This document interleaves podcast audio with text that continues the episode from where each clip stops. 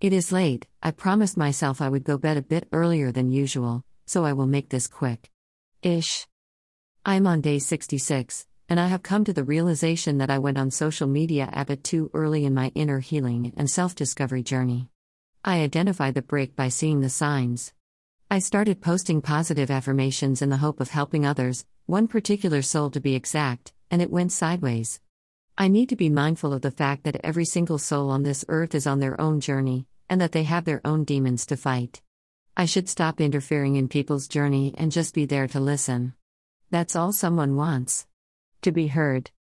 So, now I need to get back to focusing on my own journey and explore all the things that life has to offer in order to learn and grow some more. Life is beautiful, really. I am thankful for the people in my life that make this journey even more precious. Note to self make more time to spend with those that are in your life. Create memories that can last a lifetime, happy memories. For this journey called life is a beautiful but mysterious one.